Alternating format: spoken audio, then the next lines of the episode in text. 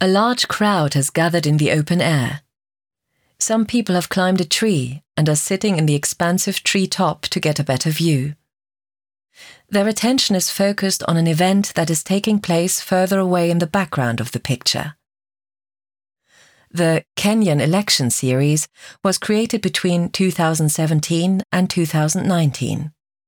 It's a series of eight pictures that Michael Armitage painted after attending a campaign event in Uhuru Park in Nairobi.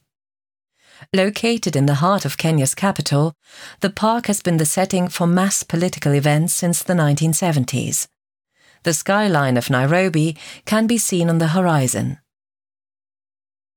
Presidential elections were held in Kenya in 2017. Armitage attended a rally for the opposition party, whose main candidate, Raila Odinga, was challenging the incumbent Kenyatta for the fourth time in a row.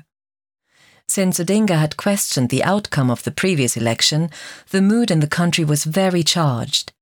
But this election, too, would be settled in favor of the ruling President Kenyatta.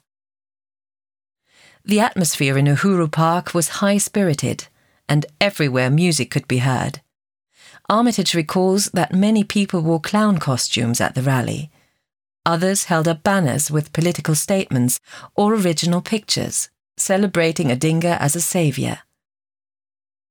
But Armitage is not a history painter who documents an event like a chronicler. In his studio, he transforms his observations into a scene that is in some ways enigmatic. Some people are wearing green wigs, and oversized toads are emblazoned on their banners instead of political slogans.